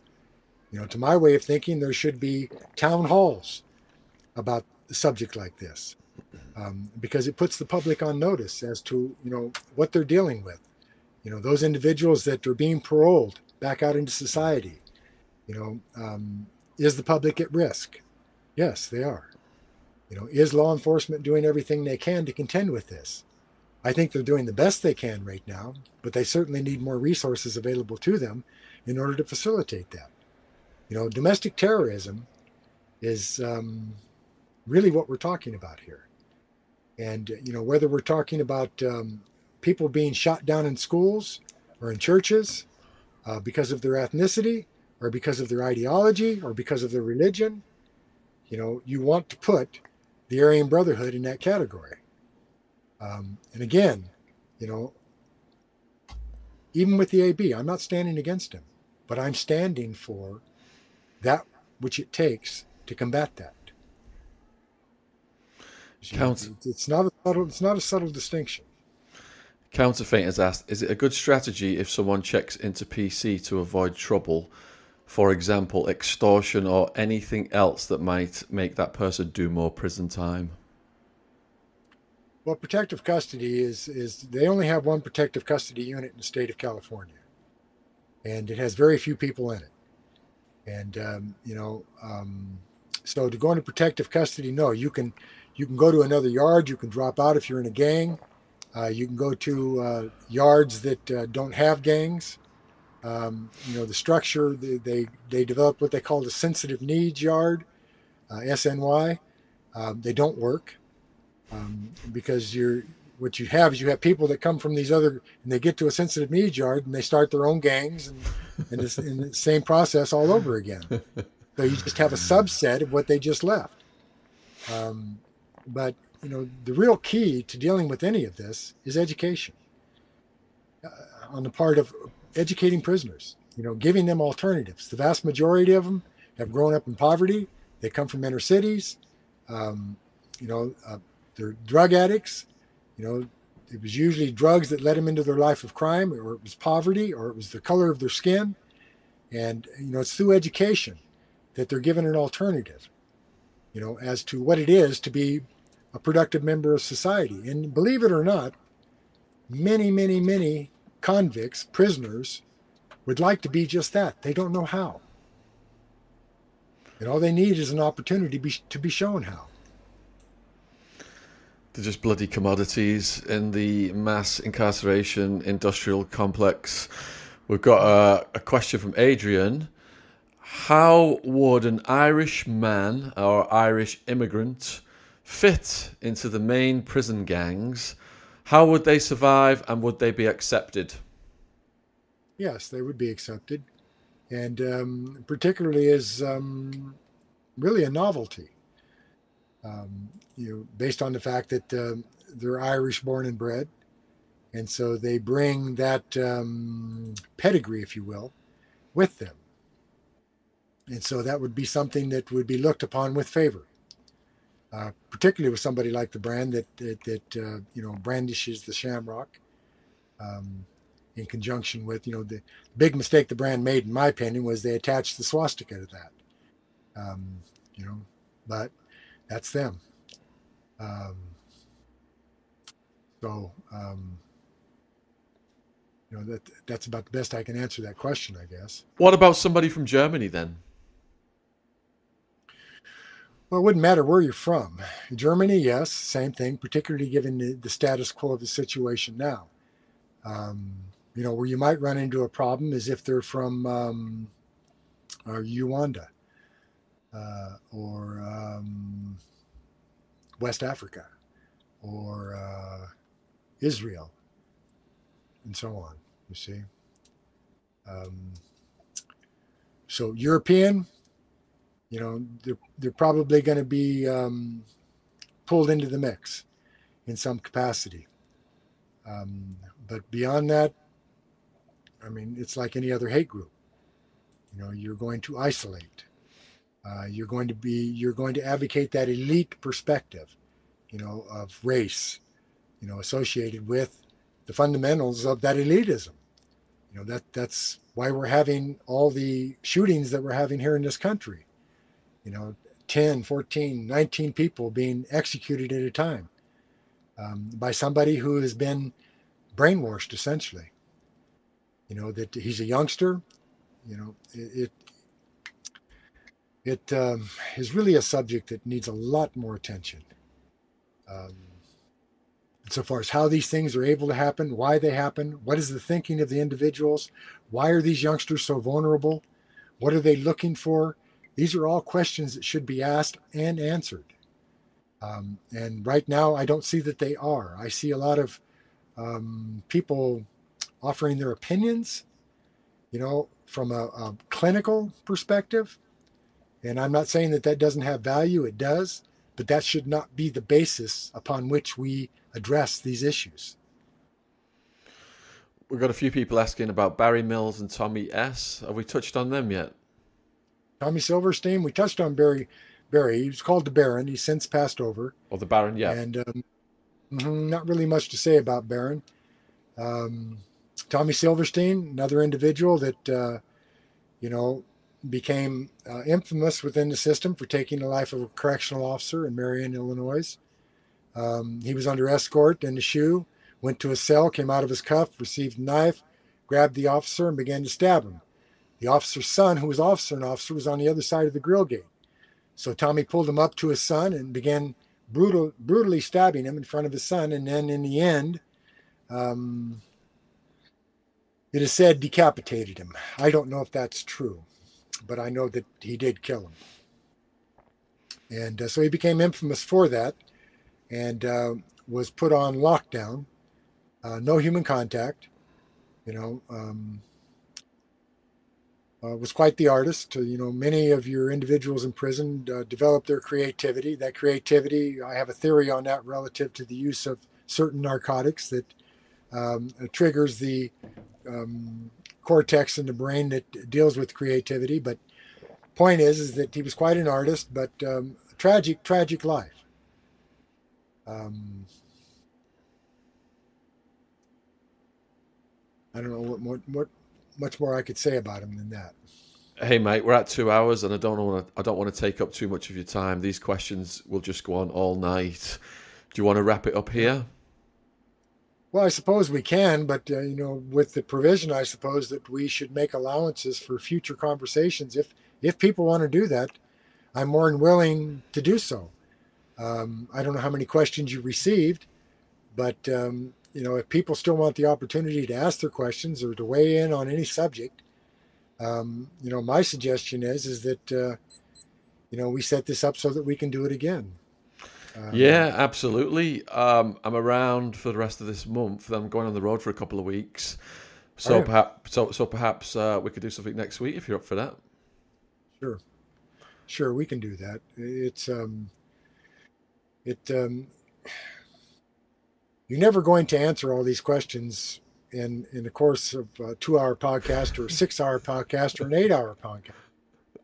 But um, you know, along with the questions, um, you know, if I've already answered the question, then of course, please, um, let's let's move on to other issues. But you know, I'd really like to know what your audience thinks uh, about the issue of judicial reform and and uh, the idea of of um, you know dealing with prisoners, uh, incarceration, putting an individual in a cage, cage uh, the process of addiction, um, you know where they stand relative to the various issues that our society is facing and I'm talking about our global society, you know, as it relates to hate groups, what they think about hate groups, what they think about the best way to address that, um, and so on.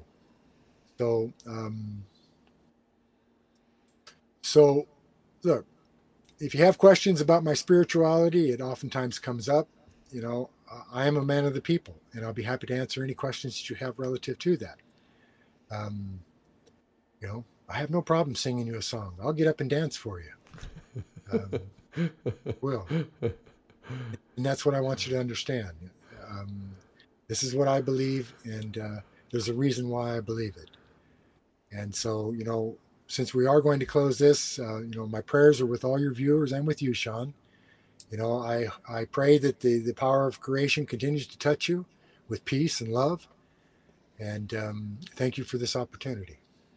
Thank you for spending so much time with us, Mike. And for people watching this, then, Mike's website, there's a link at the top of the description box below this video if you want to check his website out. He's prohibited from socials right now, but I'm sure they're going to get established at some point in the future. And he's also working on his book. So, you know, please keep up to speed on where the book's at. We've had loads of people in the chat tonight have been asking when's the book coming out? Is he doing a book? Blah, blah, blah. That is in progress. So if you want to support Mike, please go down and check out his website link, and you will keep an eye on that as well for, for the book. Do you, want, do you want to give him an update on the on the book where it's at? Well, yeah, we're we're just uh, we're ten chapters into it, and we're actually, you know, we've got ten more chapters to go, but we've got part one and part two, so we're trying to make the decision as to just go ahead and release the ten chapters, and work on the other ten chapters and put that out as a second book. I'd like some input on that from from your viewers if they have it. But insofar as the website itself, again, I'm not allowed access to the internet. I'm on here today only because of my studio engineer, Ken. And, uh, you know, that's through a court approval. But uh, I'm denied access to the internet, including my website, even though I'm the CEO. We're in court on that. So if you go on the website, you have some content on there. And you may become frustrated because there isn't enough on there. But uh, I promise you that uh, that will change in the very near future.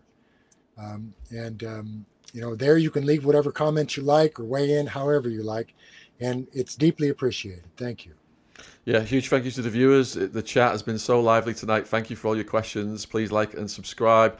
And if you want more stories from back in the day, check out our four podcasts with John Abbott and our four podcasts with Jamie Morgan Kane. All right, cheers, everybody. Thank you so much for watching.